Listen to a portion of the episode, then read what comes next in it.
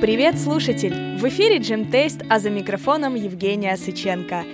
И сегодня я продолжаю вам вещать про историю шансона, и речь сегодня пойдет о русском шансоне, о том, какими особенностями обладает данный жанр, существует ли вообще русский шансон, что это за понятие, откуда оно родилось и, конечно же, конечно же, сегодня в эфире будут наши, ваши и мои, в частности, любимые Ирина Аллегрова, Михаил Круг, Михаил Шефутинский и все-все-все. Ну что ж, давайте я долго затягивать не буду.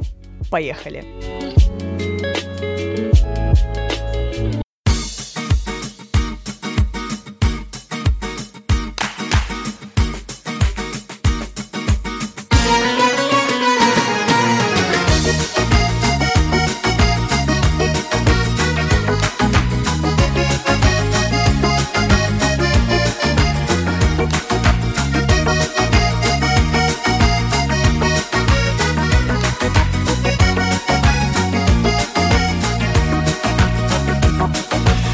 Стоит э, сразу начать э, с ярких отличительных особенностей данного жанра.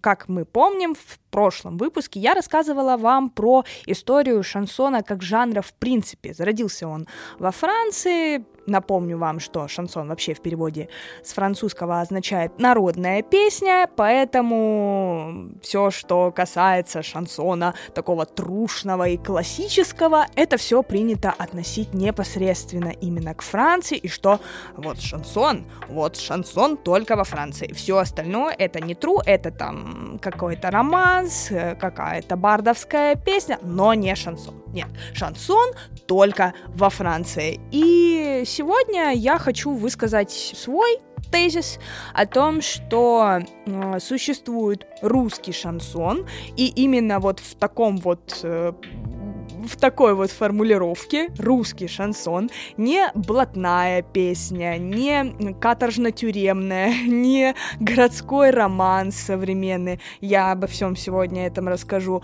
а именно понятие русский шансон. И давайте я скажу сразу тезисы по поводу того, что такое шансон с точки зрения вот исследователей именно русского шансона. Поверьте мне, дорогие друзья, дорогие слушатели, я прочитала как минимум три исследования больших вот таких вот статей научных и начало э, книги э, «История шансона» там от Веретинского до Шифутинского, кажется, так она называется, и люди реально исследуют не только этимологию слова шансон, но и э, все выражения, которые используются в русском шансоне, откуда он берет свое начало, там целые споры ведутся. И скажу сразу, что достаточно интересно было это все читать, э, но и достаточно много противоречий и людей, которые топят э, непонятно за что и считают, что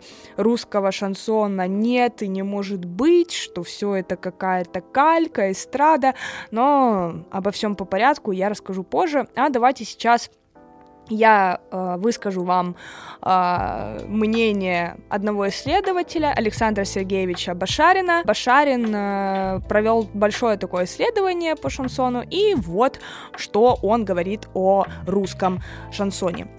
Прежде всего, это направление эстрадной песни, ставшее уже заметным общественным явлением. Происхождение его не более чем происхождение броского названия, слогана для, в кавычках, раскрутки этого эстрадного направления. Сами-то по себе песни существовали и ранее. Это вот дословная цитата исследователя Башарина. А что говорил Стефана Гордзонио — это такой исследователь-русист, он сам итальянец, но вот он исследовал тоже русский шансон. Интересно. Он выделяет следующие основные черты русского шансона. Первое – это совпадение автора и исполнителя текста в одном лице. А, в прошлом выпуске я как раз-таки говорила о том, что это присуще и французскому шансону, и шансону в частности. То есть это, по сути, авторская песня, исполненная непосредственно автором. Второе – это отсутствие различий между столичным и провинциальными вариантами. Третье. Наличие провинции как одной из пространственно-временных констант. Четвертое. Автобиографичность произведения. Опять же, если мы вспомним, то часто шансонье пели про себя и про то, что происходило вокруг них, в их личной жизни, в их общественной жизни. Пятое. Наличие тематически мотивированных прозвищ у авторов-исполнителей и названий групп. Ну, это вот те самые там э, группа Бутырка. Шестое. Тенденция к расширению границ бытования жанра в начале 21 века от маргинальной среды, то есть блатного начала, к популярной эстрадной музыке. Также Стефано Гордзонио под русским шансоном понимает ряд тематически связанных с жизнью криминального мира, исповедующих свою систему ценностей и опирающихся на арго поэтика музыкальных явлений. А, вспомните, в прошлом выпуске я как раз-таки рассказывала про особый парижский слог арго, про особый диалект и про особые выражения. И основой жанра является блатная песня, отличающаяся от сходных явлений народного и профессионально-песенного творчества.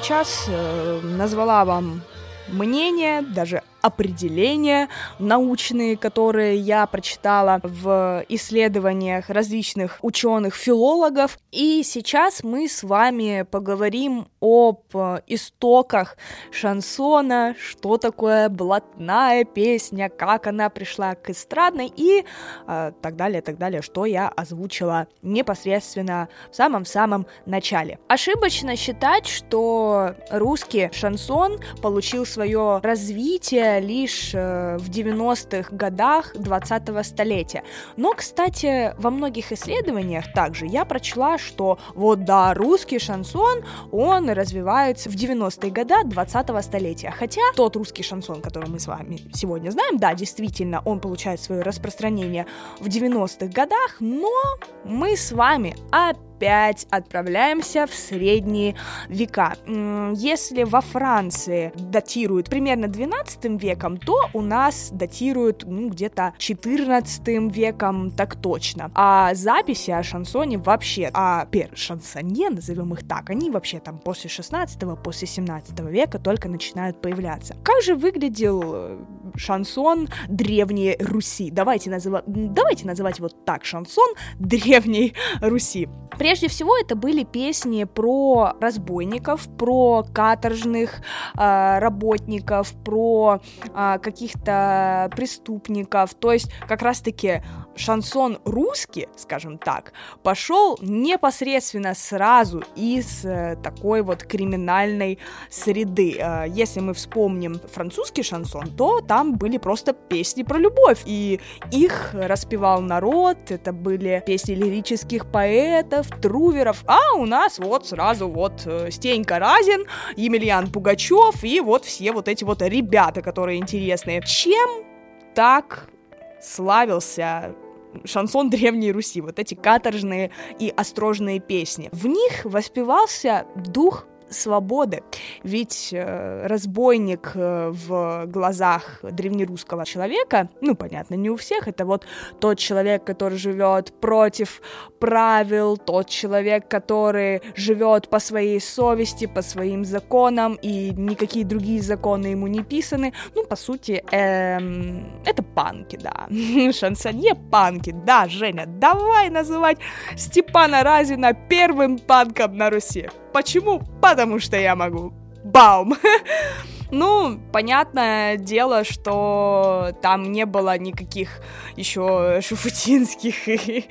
Там просто воспевалась какая вот нелегкая и, с одной стороны, такая красивая воровская жизнь, что так классно жить вот так, хотя не классно, сразу дисклеймер, я ни к чему не призываю. Чем был интересен для исследователей э, вот этот вот тип острожных и каторжных тюремных песен. Сразу же непосредственно вот берет свою историю наш русский шансон оттуда и язык все какие-то разбойничьи м- слова, какие-то выражения, то есть которые были именно в тех кругах, они преобладают в песнях вот острожных и э, тюремных, то есть непосредственно эти песни уже писались на таком древнерусском и русском арго. То есть это уже был какой-то новый язык, особый язык, специальный, я бы сказала, вот у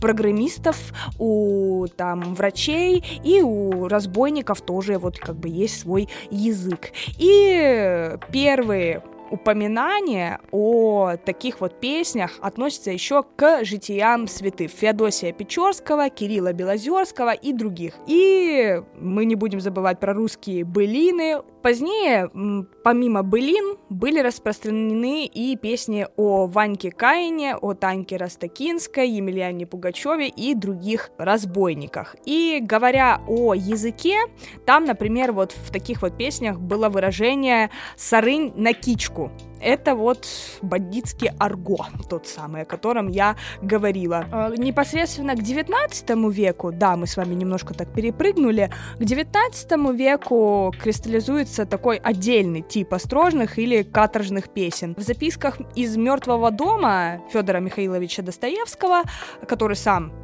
сидел в омской каторжной тюрьме, Достоевский описывает многие м, такие ностальгические образы о свободе, также описывает тюремный быт, э, склад, э, речь и песню как-то по проспекту с Манькой я гулял, цитирует Александр Куприн в своем произведении «Яма». И вот примерно до 20 века вот так вот все это существует, а потом наш с вами жанр переживает, ох, какие большие потрясения.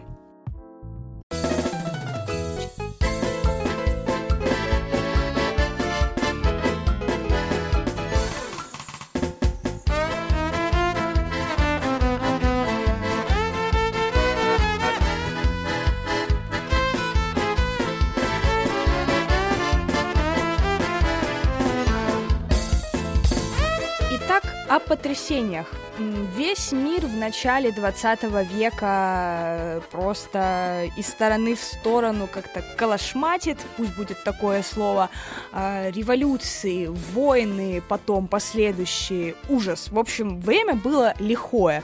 И в это лихое время как раз-таки и рождается уже около похожий на современный русский э, шансон тип песен. То есть вот были лихие 90-е был шансон, и были э, лихие нулевые 20-го столетия. И тогда вот как раз-таки и приобрел какие-то свои узнаваемые и оригинальные черты русский шансон. Что же повлияло и сделало шансон таким, какой он есть? Ну, прежде всего, расслоение маргинального сообщества, скажем так. У них появились э, различные ступени, иерархия. У них были интеллектуалы, так называемые элита. Это те э, преступники, которые возились э, с каким-то взломом или же финансовыми махинациями. Также были низшая ступень, это грабители всякие, попрошайки. И третий тип — появляется уже в 20 столетии, это так называемые босики. С чем это связано? А, с тем, что очень много людей из деревень перемещались в города. То есть идет э, большая урбанизация населения, соответственно, идет смешение городской и сельской культуры. Соответственно, идет смешение различных э, языковых каких-то фишек, различных диалектов. Появляются те самые босики. Отсюда и пошло выражение босяцкая такая вот песня. Что же повлияло в музыкальном плане на э, шансон? Это прежде всего еврейская музыка. Ни для кого не секрет, что еврейская музыка это танцевальная, невероятно танцевальная музыка, что стоят эти скрипки, это ритмика. Когда ты слушаешь еврейскую музыку, народную, национальную, тебе реально хочется вот плясать и вот так вот, чтоб, вот чтоб душенька пела, вот чтоб вот на распашку прям, вот это да, это про еврейские народные песни. И Соответственно, в босяцкие какие-то такие песни постепенно начинает э, проникать идиш. Э, сначала это были даже так скажем, одесские наречия, а потом это уже было полноценное внедрение еврейского языка. Например, песня «Купите папиросы» на идише «папиросон», «папиросон», Папироса, боже, тут должно быть... Ой, тут мем есть такой. В общем, песня Папиросен известна в еврейской среде Восточной Европы еще в 19 веке, а к началу 20 века эта мелодия была чрезвычайно популярна, она играла в различных заведениях, на улице, и на этот же мотив этой же песни, по мнению иерусалимского исследователя Дмитрия Якиревича, вскоре после Первой мировой войны возникли еще две знаменитые знаменитых э, в те года песни. Это «Дос Редл» и «Ой, год Дрей Эбер Дос Редл», слова к которым написал еврейский поэт Нохим Штернхейм. И еще одна известнейшая песня «Бублички», написана известным одесским поэтом Яковом Ядовым на традиционные еврейские мелодии. И ему же, этому же автору, приписывается знаменитая песня «Мурка» в первоначальном варианте «Любка». Распространение этих песен шло по всей стране, в частности, песня «Бублички», ее пел Красавин и Утесов, то есть да, великие такие вокалисты. Также куплетисты в Одессе и в других городах делились тогда на салонных, фрачных и рваных босиков. То есть босики это были такая ну, мелкая скажем так, маргинальная тусовка, но они еще и выступали по различным кабакам, по различным заведениям, и э, там пели свои песни. Есть еще одна интересная народная песня, которая появилась э, раньше, чем в начале 20-го столетия, понятное дело, но широко известна стала вот ближе вот к середине 20-го столетия, а именно песня «Гоп со смыком». Она появилась э, в маргинальной среде, и сюжет этой песни гласит, что герой отправляется то в ад, то в рай, то на луну, то он нигде, и потом он вообще пропадает. А сам термин «гоп со смыком» означал на воровском э, жаргоне быстрое нападение и кражу, и мгновенное исчезновения. А, кто вспомнил знаменитую гоп-стоп «Мы подошли из-за угла», это вот оттуда все пошло. Это на воровском жаргоне означало быстрое нападение, кражу и мгновенное исчезновение. Вот, дорогие друзья. И в 20-30-е годы формируется новое название криминального городского романса, а именно «Блатная песня».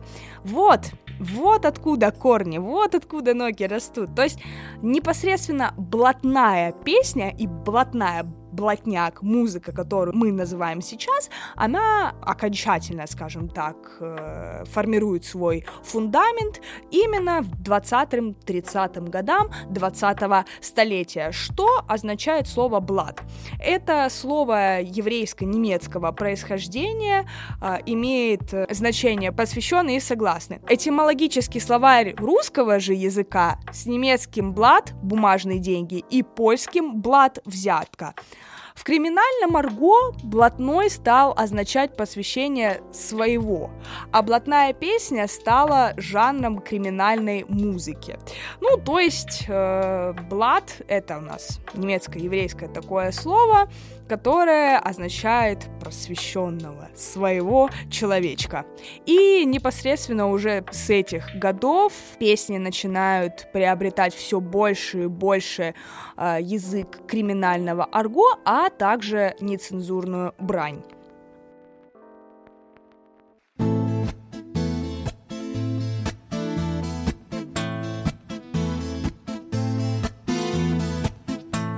Я по совести ухожу Записался в камикадзе С полной бомбовой загрузкой лечу. В баках топлива до цели Ну а цель, она в прицеле И я взять ее сегодня хочу. Рвутся нервы на пределе Погибать так за идею. И вхожу я в свой последний вираж. А те, которые на цели Глядя ввысь оцепенели Знают, знают, чем грозит им мой пилотаж. А как же у нас обстояли дела с шансоном в СССР? В особенности в 30-е годы. Ни для кого не секрет, что в 30-е годы было достаточно тяжело с выражением каких-то творческих порывов, потому что партия твердила одно, а ты хочешь другое, и что делать с преступниками-то, в конце концов, и их э, преступной музыкальностью, вот, и тем более, что она нравится народу, что с этим делать? Но до 30-х годов э, в Москве к 1927 году насчитывалось около 127 питейных заведений, где регулярно выступали артисты с куплетами и босяцкими блатными песнями. В начале 30-х годов начинается борьба с этим легким жанром, и, как указывает Александр Сидоров в своем исследовании, песень о моей Мурке. С 1 мая 1930 года всякая эстрадная деятельность в кабаках начинает караться законом, и она превращается. Потом каралась законом распространения и запись пластинок с такой музыкой, и ну, на самом деле это мало кого останавливало, и именно примерно в то время появляется пиратство. То есть, э, когда люди переписывали, друг другу передавали пластинки, это называлось продажей через Тарксин то есть э, за золото. Это вот, вот так вот называлось тогда первое э, пиратство. Ну, понятное дело, время шло, когда была оттепель, с этим было как-то немножко попроще, но когда еще такая вот переформатизация произошла. Примерно в 80-е годы произошла именно содержательная трансформация городского романса. Часто а, русский шансон, кстати, а, либо путают, либо приносят э, город... современному городскому романсу, либо же просто к романсу. Хотя мне кажется, что настоящий, скажем так, не эстрадный шансон, он все-таки больше подходит на классический русский романс и бардовскую песню. И к 80-м 90-м годам сформировалось примерно три ветки жанровой неформатной музыки. Собственно, блатная песня, бардовская и русский рок. К бардовской песне тогда принадлежали Булата Куджава, Визбор, Галич. В рок-тусовке это был Макаревич, Гребенщиков, группа «Воскресенье». Также, кстати, часто Высоцкого приписывают э, либо к бардовской песне, либо к шансону, кстати говоря, тоже. И блатная культура становилась все как-то размазаннее и размазаннее. Она вроде бы и можно ее было и к русскому року что-то отнести и вроде бы можно что-то отнести к э, бардовской песне. В общем, достаточно тяжело. И именно в это время возвращается так называемая ресторанная музыка. То есть вот уже к концу 80-х, ближе к 90-м, как раз-таки ресторанный шансон начинает приобретать свои масштабы великие, а именно в этом шансоне выросли знаменитые Шифутинский, Токарев, Успенская, и они больше всего как раз-таки были похожи на шансон кабаре французского вот 19 века, о котором я говорила в прошлом выпуске. А кто же стал автором неологизма «русский шансон». Автором считается Юрий Севастьянов, основатель компании Master Sound Records и автор названия серии релизов блатной музыки и одноименных фестивалей. Естественно, это было сделано с точки зрения маркетинга, и э, если мы с вами прокрутим назад, я как раз-таки в самом-самом начале сказала про то, что русский шансон как выражение оформилось для больших э, продаж, скажем так. И уже в 90-е годы мы приходим к тому, что шансон а, это само... русский шансон, это самостоятельный жанр блатной песни. Как-то так. То есть это и жанр самостоятельный, но при этом это и блатная песня, и опять ничего не понятно. Да почему ж так сложно со всеми этими жанровыми ранками? Может быть, именно поэтому в 21 веке они стираются все сильнее и сильнее. Хотя для каких-то искусствоведов, конечно, проще разграничивать все в жанровой тематике и в жанровом понимании. И примерно с 90-х годов, опять же, наших лихих культовые поп-артисты артисты, например, такие как Алла Пугачева, пишут песни в жанре шансона. Например, «Настоящий полковник» или «Мадам Брошкина». Я знаю, что у нее, нее, нее душа Кошкина, а я хорошая, мадам Брошкина. Или девочка hand которые стали эстрадными суперхитами. Шансон настолько начинает приобретать авторитетность, настолько становится самым популярным жанром, что даже многие поп-артисты начинают заимствовать какие-то музыкальные, прежде всего, звучания, потому что какому-то лирическому и поэтическому содержанию взять э, у шансона что-то и перепеть в поп, ну, достаточно сложно, потому что, как мы с вами помним, э, шансон обладает э, особенным криминальным арго, скажем так. И сейчас, наверное, можно назвать э, Ирину Аллегрову. Младший лейтенант, мальчик молодой, все хотят потанцевать с тобой. Если бы ты знал, тоску по сильному плечу. Младший лейтенант бередит сердца, безымянный палец без кольца. Только я твоей любви ни капли не хочу. Вячеслава Добрынина, Юрия Лазу, Олега Газманова — это вот все те люди, которые э, работают на грани так вот было и написано в статье, на грани шансона и поп-музыки. Хотя Наверное, раннее творчество Аллегрова я вообще могу отнести к какому-то к джазовому формату местами. Вот это вот там Долина, Аллегрова. Просто вот люди, они настолько м- были просто на волне своего времени и делали популярную все-таки музыку, вне зависимости от того, когда они ее делают. То есть это все-таки поп-артисты, по моему мнению, просто они очень классно чувствуют э, веяние времени, что нужно аудитории, и э, у них э, нет каких-то, скажем так, установок жестких по поводу того, что вот это вот я петь не буду, а это я буду петь. То есть люди как бы делают то, что нравится их публике, и почему бы и нет?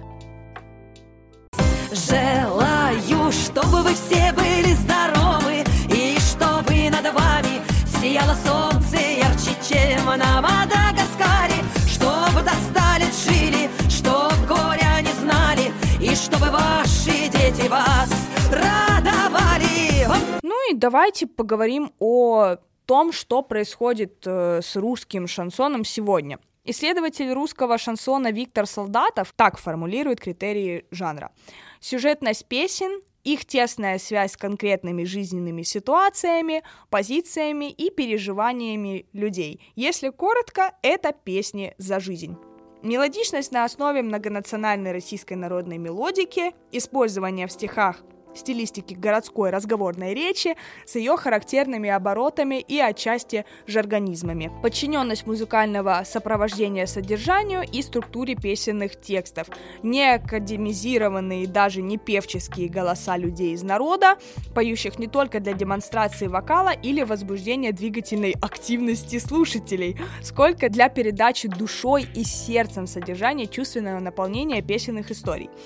Песенные стихи русского шансона э, интернациональны по содержанию, демократичные, просты и понятны. Они в основном куплетные, архетипичные, поливариантные и наделены традиционной балладно-романской топикой. трэш, просто трэш. Э, столько всего понаговорила, столько всего, вот вообще тут какая-то каша. Виктор Солдатов просто собрал все. Ну, давайте так. Сюжетность, сюжетность э, присуща очень многим песням. В особенности, кстати, хочу сказать русским именно песням, потому что ну, если мы посмотрим на русскую литературу, на вообще в целом культуру русскую, то у нас э, сюжетов очень много. У нас постоянно мы что-то осмысляем, рефлексируем, рассказываем. То есть, ну, сюжетность у нас во многих песнях присутствует, окей. А, что касается, ну, как мне кажется, все-таки шансон это больше про поэзию, а именно про вот этот вот неповторимый арго и выражение. И все-таки, как мне кажется, русский шансон это про определенный все-таки слой населения, людей с каким-то мышлением, увлечением. Если мы говорим о раннем шансоне, вот как раз-таки там 19-20 века, то это было присуще именно людям, которые как-то были связаны с э, тюремной историей. То же самое было и в 90-е года. А сейчас, если мы послушаем Я никого не осуждаю, но наживаться на фамилии своего мужа это такая история. вот, поэтому, опять же, мы никого не осуждаем, но тяжело, тяжело мне такое пройти мимо, честно вам скажу. Но о чем это я? О том, что все-таки шансон это не поп-жанр, шансон это больше вот авторская и бардовская песня. Да, закидайте меня тапками, это разные жанры, я сама об этом сказала, ну похоже же, ну похоже да не то, как я начитала сегодня и э, другие дни, когда я готовилась к записи этого подкаста.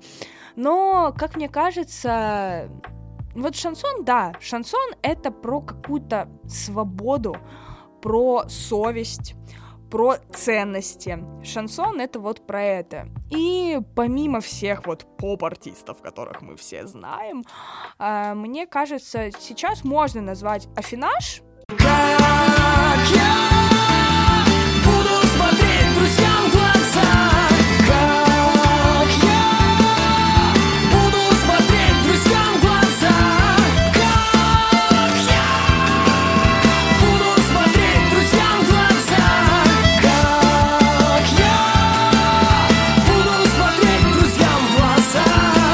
Афинаж можно приписать к этому жанру местами, опять же, не везде. The Hatters. И вовсе не важно силу, какую